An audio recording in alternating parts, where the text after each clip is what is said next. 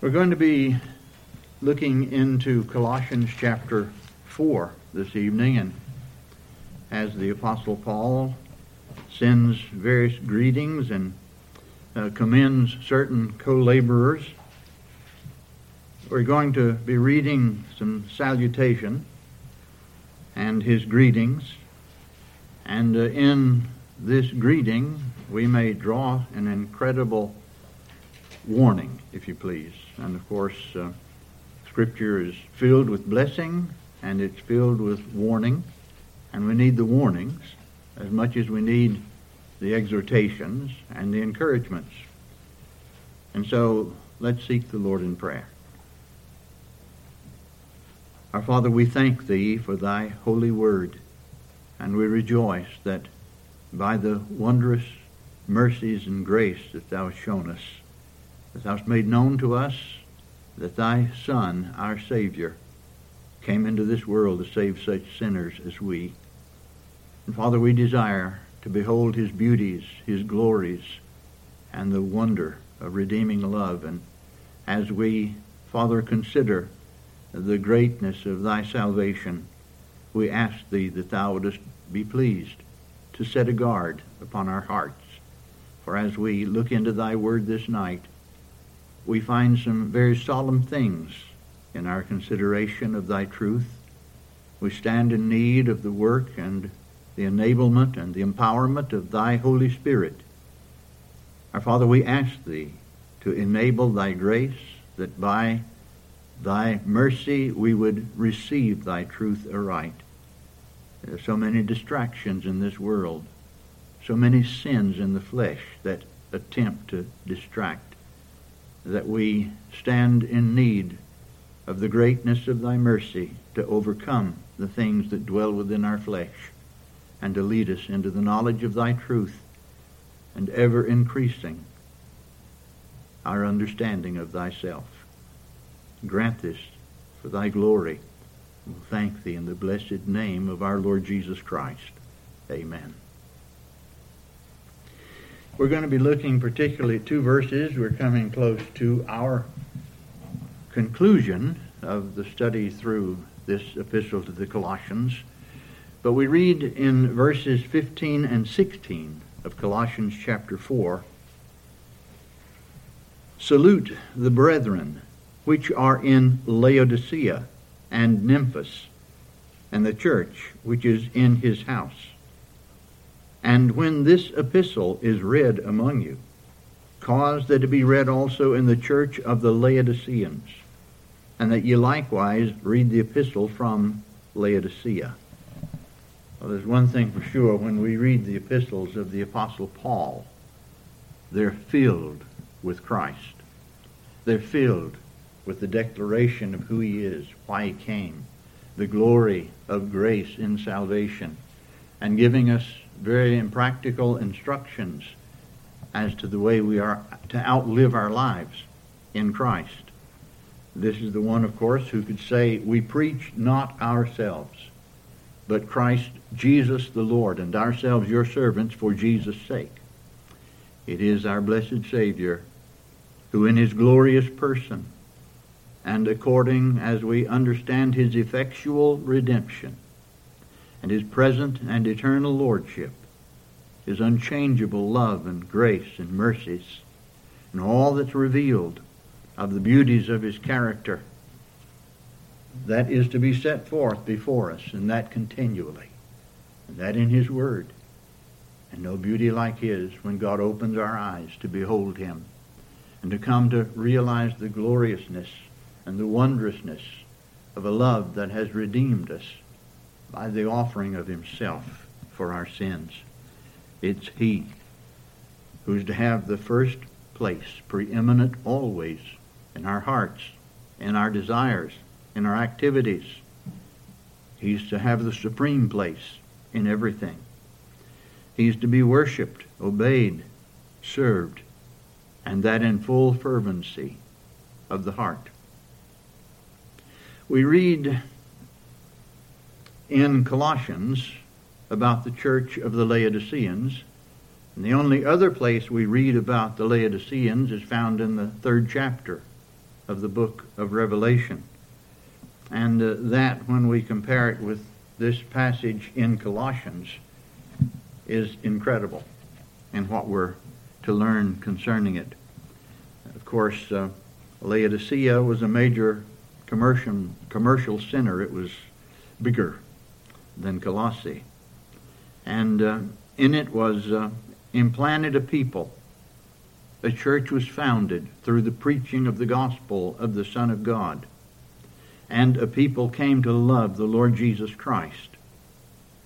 And they loved him, obviously, above everything in this fallen world. And this church stood in need of the same fortifying truths as the Colossians. And so they were to read the epistle from Colossae, and or that was sent to Colossae. And then uh, the Laodiceans, uh, of course, would send an epistle uh, to Colossae. And we shall learn later and consider something about the epistle from Laodicea, because it's not in the canon of Scripture, of course. And we'll consider why and uh, the likely reason that we may learn uh, from, from history, the history of these things. There is uh, no indication that Laodicea was taken in by the false teaching of the Judeo Gnostics, that is, those who taught a false mysticism along with legalism, and uh, Uh, preached a gospel constituted a false gospel and a deadly gospel. For if the gospel is not the gospel that God gave or a modification of it in Scripture, it has the anathema, the curse of God, upon it, and that, of course, is a very solemn thing. The problem. The problem likely arose in the second generation of Laodicea. If, as tradition and historically I believe, is shown to be the case, that the book of Revelation was written in the last part of the first century, about 96 AD. Then we have another generation in the book of Revelation than that from which we read of in Colossians. the same thing with the Ephesians. Uh, Ephesians, of course, was another epistle that the, Paul, the Apostle Paul wrote, sent from this same Roman imprisonment, and uh, to the Ephesians. And of course, we have one of the highest, we would term, doctrinal epistles in the New Testament in Ephesians. And as uh, uh, they came to adopt and strictly hold to the truth, that next generation that's written to in the book of Revelation, by that time they had firmly held to the right doctrine, but had left their first love.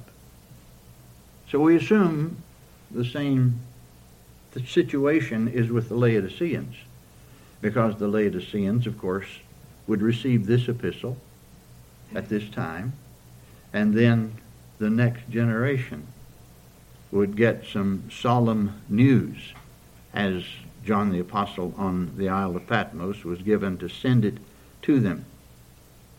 They would receive pointed words which should have pierced hearts and gave an incredible warning. The Lord Jesus says to them, Because thou art lukewarm, and neither cold nor hot, I will spew thee out of my mouth. What piercing words those are. The adversary works very hard, not just in a generational sense, but even in you and me. He works very hard to move us from our Lord, from the distractions, using the distractions of the world. And uh, even if it's not by the corruptions of the mind, he will use the world to try to draw our hearts away and place that heart upon things that are perishing, that are going to pass, instead of the eternal things of our Lord and our Lord Himself. He wants to move our attention from the Lord Jesus Christ to things. How many seem to start really well? How many seem to come to be zealous, fervent? They, they want to be where the Word of God is proclaimed. They want to be a light, a witness in this world. They want to fervently seek the Lord and, and know Him in truth. And then little by little, things creep in to distract and to move the heart. That can happen in an individual as well as in a church and as well as in the next generation. It's amazing what can happen in one generation in Scripture. You read that in Scripture, the generation that went into Canaan under the leadership of Joshua. That generation was the, the highest, the closest to God, the most fervent and in his truth, and the most filled with faith of any generation in, in Israel. The next generation became idolaters. That's a solemn thing. A very solemn thing. Of course, we have the warning in Hebrews chapter 2 that we're not to neglect so great salvation. How shall we escape if we neglect so great salvation, which at the first began to be spoken by the Lord and was confirmed unto us by them that heard him? Were not our hearts moved to great wonder and love and joy and desire to be given up completely to our blessed Savior? When we come to know who he is, the incarnate deity, the Lord of glory, the second person of the triune Godhead, the Holy One, who came into this world to offer himself for our sins, who bore all the wrath of God and all the punishment against sin in our place. And we marveled at such love. We came to love him. We wanted him to have us all about us, everything about us belonging to him. Laodicea would become lukewarm by the world and its enticements. Little by little, obviously, entering the heart. So the admonition of Solomon must be fervently heeded by us. When God instructs us in His Word, my, how we need the work and grace of His Holy Spirit to enable us to lay hold in all seriousness upon what He teaches us. As Solomon teaches us and uh, shows us the wondrousness of God's right ways then he says in Proverbs 4:23, "Keep thy heart with all diligence, for out of it are the issues of life." You see, our knowing our Lord is a heart matter. A church that was obviously at one time so rich in the true riches as Paul even wrote to the Colossians and applied to Laodicea in the second chapter. All riches, a full assurance, a full understanding, to the acknowledgement of the mystery of God and of the Father and of Christ, in whom he hid all the treasures of wisdom and knowledge. Things changed. Rather, the riches of this world took their heart. The ease and pleasures that they could gain from that took away their heart.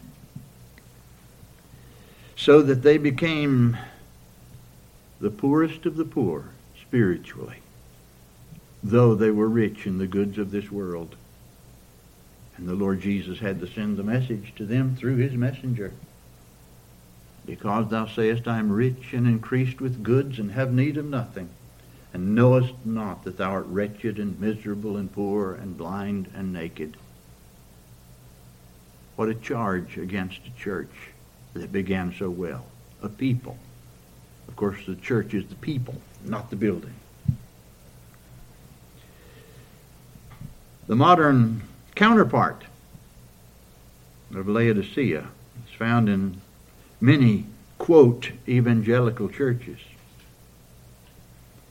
may not be to deny some of the essential truths of the gospel, but to incorporate the world and the ways of the world. Because Christ and the eternal riches in Him alone are not enough. When the people came out of Egyptian bondage, they came out with a mixed multitude. The mixed multitude came out of Egypt with them. But Egypt did not come out of them. It was still in them. God help us to have Christ, our Lord, our Savior, and His wondrous vicarious death for us, His supreme Lordship, His Word, always first, always central in our hearts, and so also in our services as we gather in His holy name. The only way He's going to be supreme and worshiped and adored and loved and served in truth is by people whose hearts are in Him and for Him and toward Him. It must be from the people. Well, Laodicea evokes in us the thoughts of a lukewarm people, a lukewarm church, because of what the Lord Jesus Christ said concerning them. Probably, like Ephesus, they would keep the outward forms, but the heart was not in Christ. It was not in the things of God, it was in the things of the world. Obviously, it was not always that way. So the Apostle Paul writes in Colossians 4, verse 15 Salute the brethren which are in Laodicea, and Nymphas and the church which is in his house. Obviously, when this church of the Laodiceans was formed, when its members were called out of this world and called unto the Lord Jesus Christ and were joined to him by faith and to one another by common life in him. Salute the brethren. He's talking about those who are in Christ. It could be said of them that he, the Lord Jesus Christ, was all and in all to them. Yea, what soul truly believing, truly redeemed from sin by the very blood of the Lord Jesus Christ. One who beholds him in a love that he loves with that was totally, completely undeserved. Giving his life freely out of that love. What soul that has come to know him does not in some way cry out, Now to be thine, yea, thine alone, O Lamb of God, I come. Not belonging to this world system anymore. Not belonging even to myself anymore. Not seeking my own things in my own way, but the will of our Lord to guide our lives. And you, who by the grace of God have been saved, you come to know of your own wretched, sinful state. And Christ came to save sinners. Oh, how wondrous he saves the vilest of sinners to the uttermost.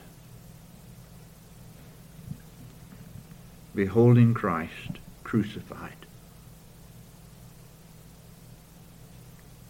Receiving, believing redemption from sin. Given the gift of eternal life in Him. As we considered last Lord's Day or last Sunday afternoon. not simply an unending life, but the qualitative life of Christ given to the believer in regeneration. What a gift. Freed from the bondage that otherwise would have brought you to eternal destruction and eternal hell. Do you not want the Lord Jesus above everything in this world? Do you not want him to be the supreme object of your heart's desire and your striving?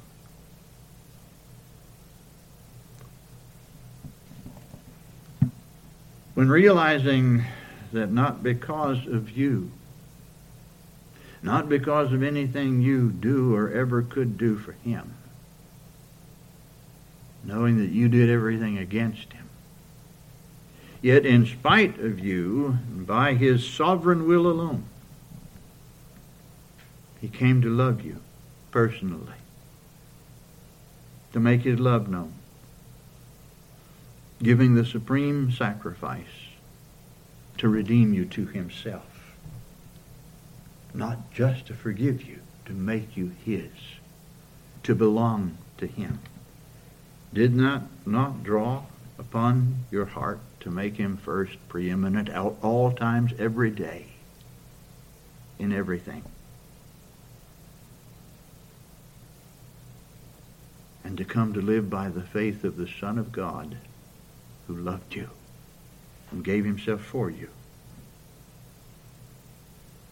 Surely then, faith, hope, love, three grand characteristics of those who are truly born of God faith, hope, love. A living trust in the Lord Jesus Christ, bringing submission to Him as your Lord, believing and laying hold of the promise of eternal inheritance with Him, and come to love Him supremely, and come to love those who are of the same precious faith with Him. Obviously, at one time, at the time when the Apostle Paul wrote this Colossian epistle, it marked the Laodiceans as true. Because again, in chapter 2 and verses 1 through 3, he writes, For I would that you knew what great conflict I have for you and for them at Laodicea, and for as many as have not seen my face in the flesh that their hearts might be comforted, being knit together in love, and unto all riches of the full assurance of understanding, to the acknowledgement of the mystery of God and of the Father and of Christ, in whom are hid all the treasures of wisdom and knowledge. What happened? What happened to that church? What happened to that church that were filled with the knowledge of Christ and His wondrous grace? What happened to those who realized their riches were in Him and their inheritance was not in this world, but in the most glorious eternal things with Him? What happened to them? Vibrant, obviously, in the days of Paul, in love with Christ and willing instrument in his hand for fervent doing his will, being a true witness in the world. But eventually, having to hear the words of the Lord Jesus Christ, because thou art lukewarm and neither cold nor hot, I will spew thee out of my mouth. What a solemn message. Not all of them.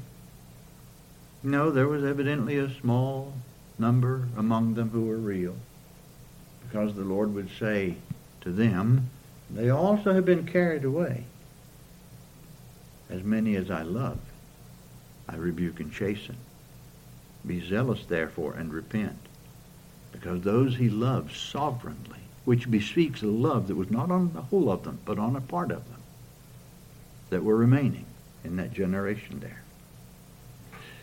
they would hear the words, I stand at the door and knock. If any man hear my voice and open the door, I will come in to him and will sup with him and he with me. Primarily, that's not a salvation verse, though it can be used. Primarily, that's a verse that says, I will commune with you. I will sup with you. That's a word of sweet fellowship in Scripture. So there were a few, even in Laodicea. But for the majority, what happened to the church? What could turn us from such a fervent, self-giving love for the Lord Jesus Christ? From a willingness to forsake all in truth to follow him from a heart that would cry all for Christ, no cost too high, no sacrifice too painful, if the loss is for Him. What would cause one to turn from that and choose the world?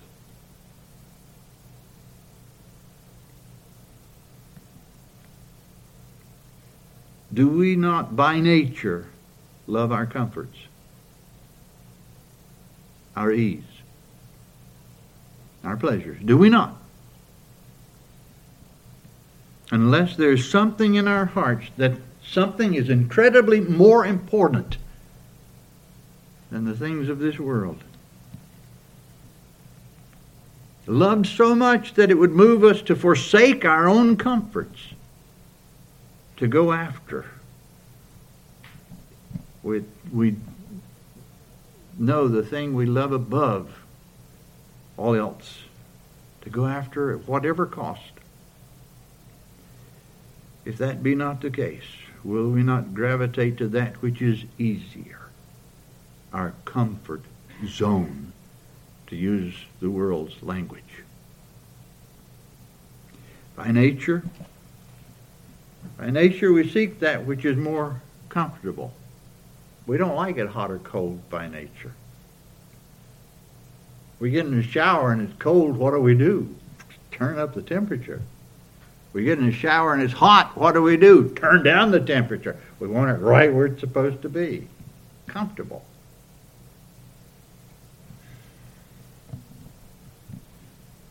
God has given us what we have in this world. He gives some of his people more and some of his people less. Those with the more have the bigger trial, actually. So you hear the scripture saying, Charge them that are rich in this world that they be not high minded, nor trust in uncertain riches, but in the living God, who giveth us richly all things to enjoy. You read in James about the rich who looked down upon the poor, and sometimes when they were laborers for the rich. They would defraud them of what belonged to them. And yet James says, the poor of this world rich in faith, heirs of the kingdom, that eternal kingdom of God.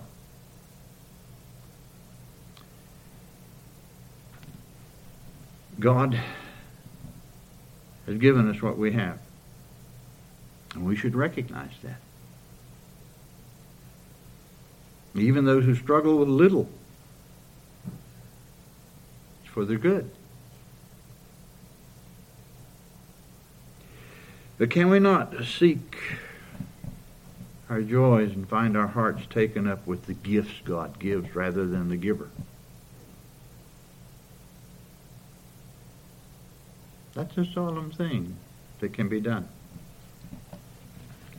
If all we have is not used for the glory of God and not for praise and thanksgiving to Him. If He's not the source recognized of all we have, whether our time, our treasure, or our talents, our true riches only in Christ, and that eternal riches if that's not the case, our time, our activities, our seeking will be for self and neglect of that which is eternal and most essential. The Laodiceans, they would not quit working. They would not, not stop gathering in their services. They would not give up outward forms. But they would become apathetic. The world and the things they had in it would take precedence over and every day taking up the cross to follow the Lord Jesus Christ. Until the solemn words of Christ would come to them I know thy works, that thou art neither cold nor hot because they were blinded by the crept in world and the things of it. Because thou sayest, I am rich and increased with goods, and have need of nothing, and knowest not that thou art wretched and miserable and poor and blind and naked. This world, it doesn't have to be great riches as we think of. This world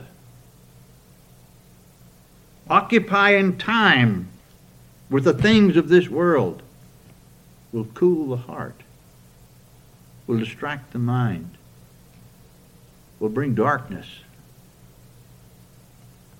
And I think that's happened in this modern day in which we live.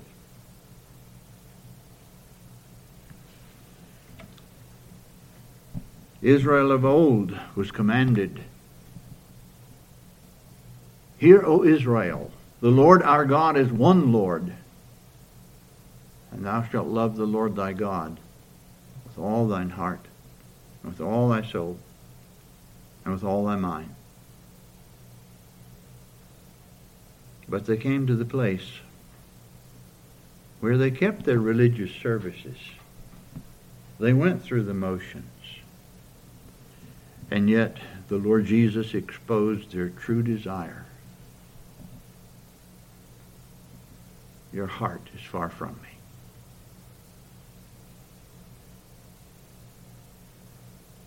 You teach for doctrines the commandments of men.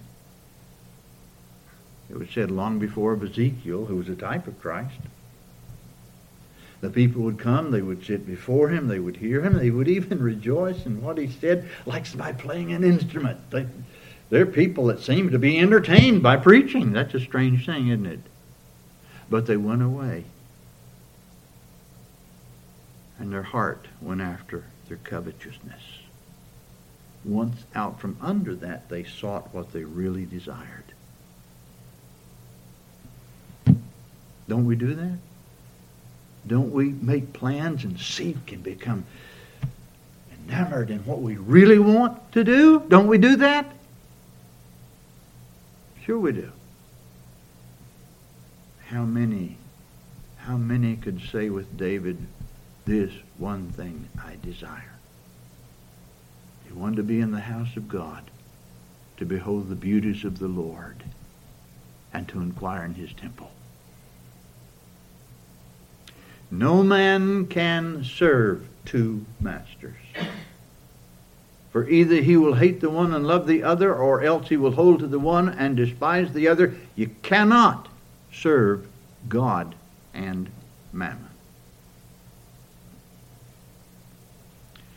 But when Colossians was written, the Laodicean church was a true family of God. He salutes the brethren. Brethren, joined to Christ and joined to one another. Though Laodicea stands as a warning to any who are tempted to lay down the cross and to seek their comforts in the world. Yet it began as a vibrant church in love with the Lord Jesus Christ and with one another in Him. When the interests of your brothers and sisters in Christ is above your own, when a giving Forgiving love moves you to seek the spiritual good of fellow believers.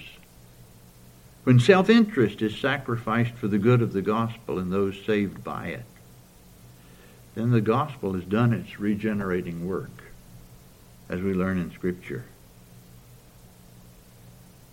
As Peter himself would teach in 1 Peter chapter 1. We're to be fervent in our love one for another. Being born again.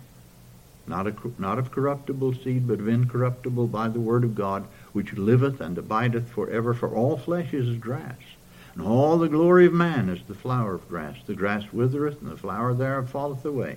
But the word of the Lord endureth forever. And this is the word which by the gospel is preached unto you. Well, the apostle salutes the Laodiceans. The Lord Jesus had to reprove them and to lay to their charge something incredible concerning their lukewarm, apathetic hearts toward the things of God. But then the apostle also says in verse 16 of Colossians 4, And when this epistle is read among you, cause that it be read also in the church of the Laodiceans, and that ye likewise read the epistle from Laodicea. Well, the same truth is universal. It's for all of God's people, to whomever it may be addressed, as we learn here. Belongs to all the saints in all ages. The Scriptures alone, the Bible, the Word of God is always our only rule for faith and practice. And as such, it applies at all times to all of God's people in all ages, whatever time period, whatever geographical location, whatever condition they are in in this world. The writings of Paul, as well as all New Testament writers, has the same divine inspiration as the Old Testament scripture, just as Peter equates Paul's writings in 2 Peter 3 to the apostles and calls them scripture.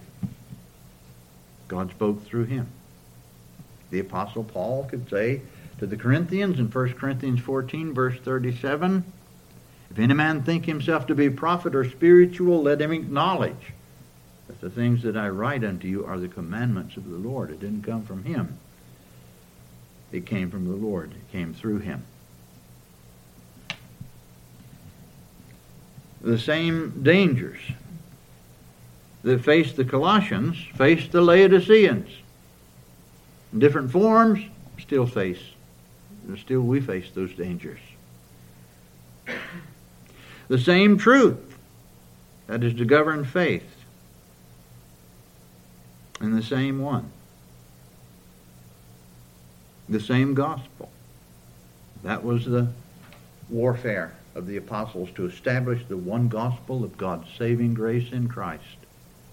The one gospel of God's wondrous sovereign grace. The salvations of God that is in his sovereign hands. That he sent his Son into this world to save sinners. That he calls effectually. That he gives the wondrous gift of faith. That he brings to repentance that he makes known the Lord of glory to the hearts of those chosen by him. That's all in his sovereign hands. The apostles established that firmly.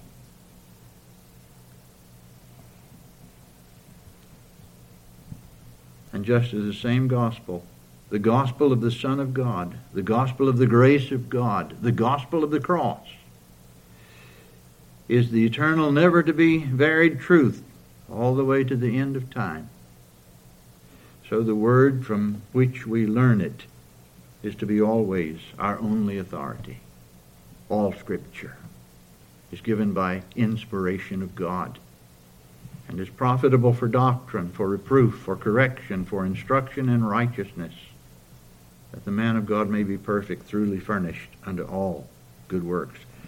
How important then to be constantly under the experience of the Word of God.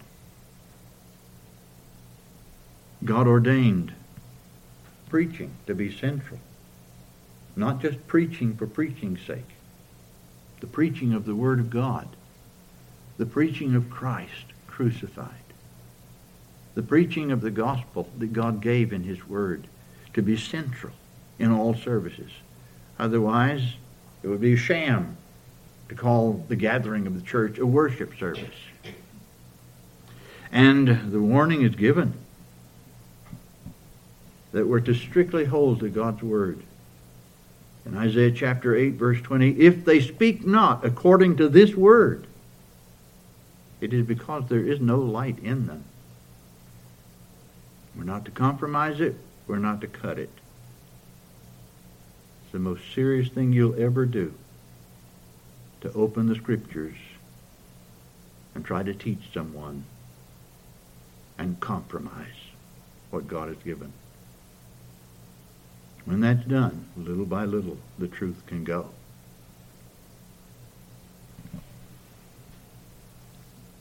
There should not be a single day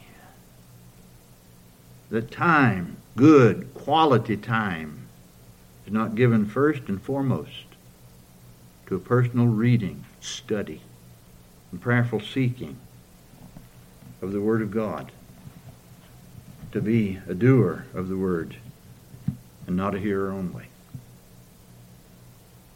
But what happened to the epistle from Laodicea?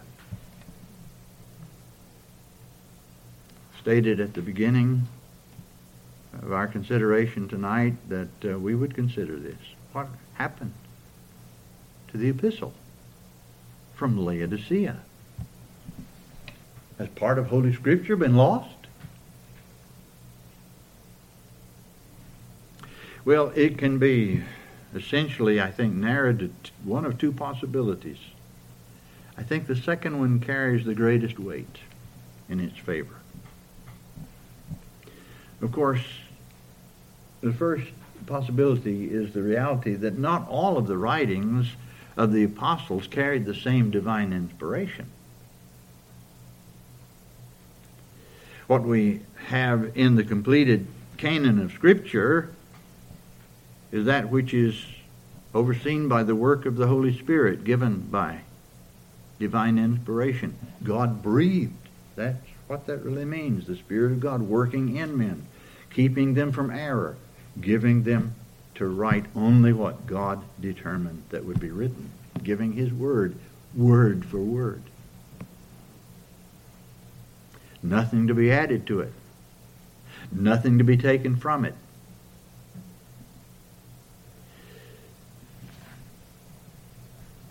There could have been a letter written to the Laodiceans that addressed some issues that would particularly apply to them and their situation, and then have also important instructions for the Colossians.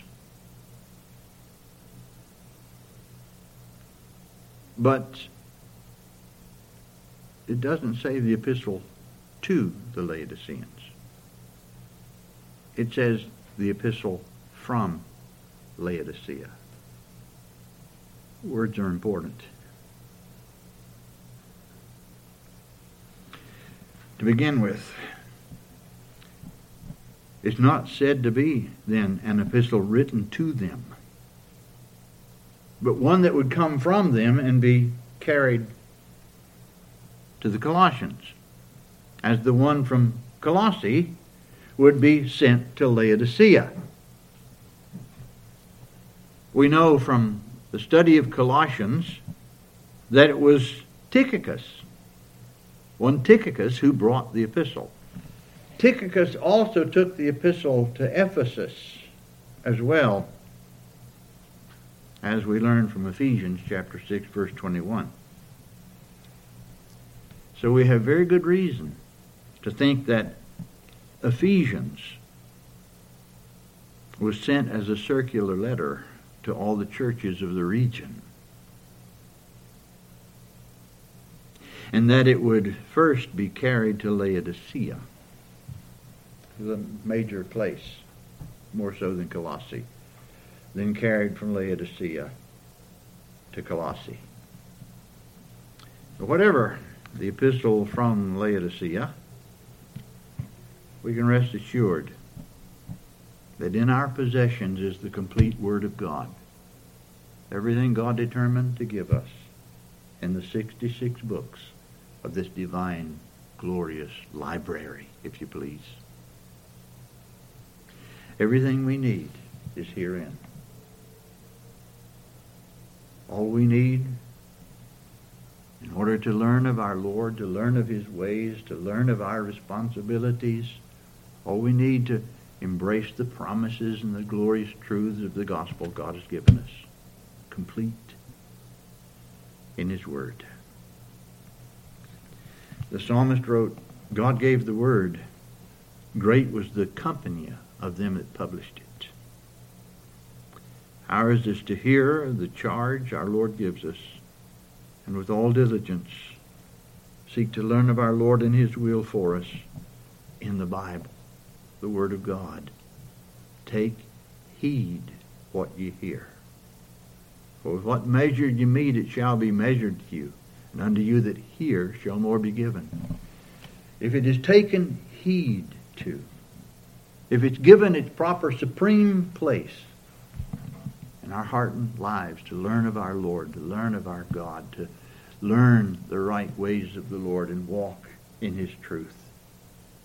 We truly, diligently, daily take our cross to follow our Lord and seek His ways and His word, the Lord says you're going to have more. You're going to increase. You're not going to decrease. You're not going to be taken away by the things of the world. You're not going to become apathetically lukewarm.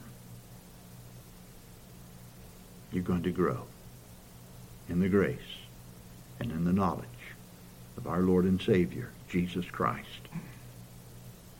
But it's a heart matter where our desires really are. Is it not? May God bless the ministry of His holy word.